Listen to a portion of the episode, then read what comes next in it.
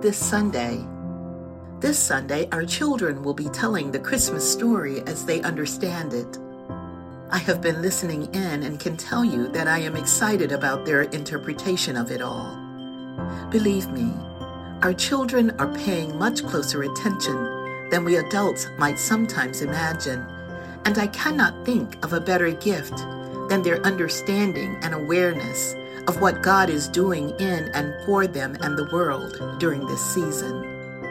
Today, I want to send a special word of blessing to all the parents, grandparents, guardians, and caregivers, all the teachers, mentors, aunts, and uncles, and friends of children, and all the children too.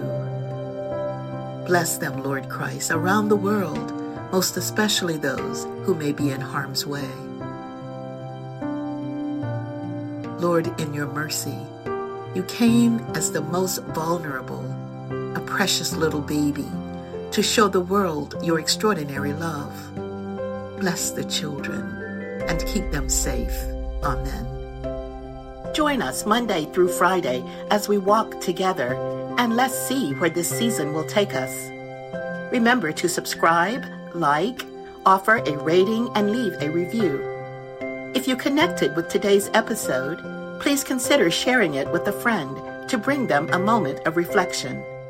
For more information about Park Avenue United Methodist Church, to listen to past episodes, and join us in worship online on Sunday mornings, visit our website linked in the show notes.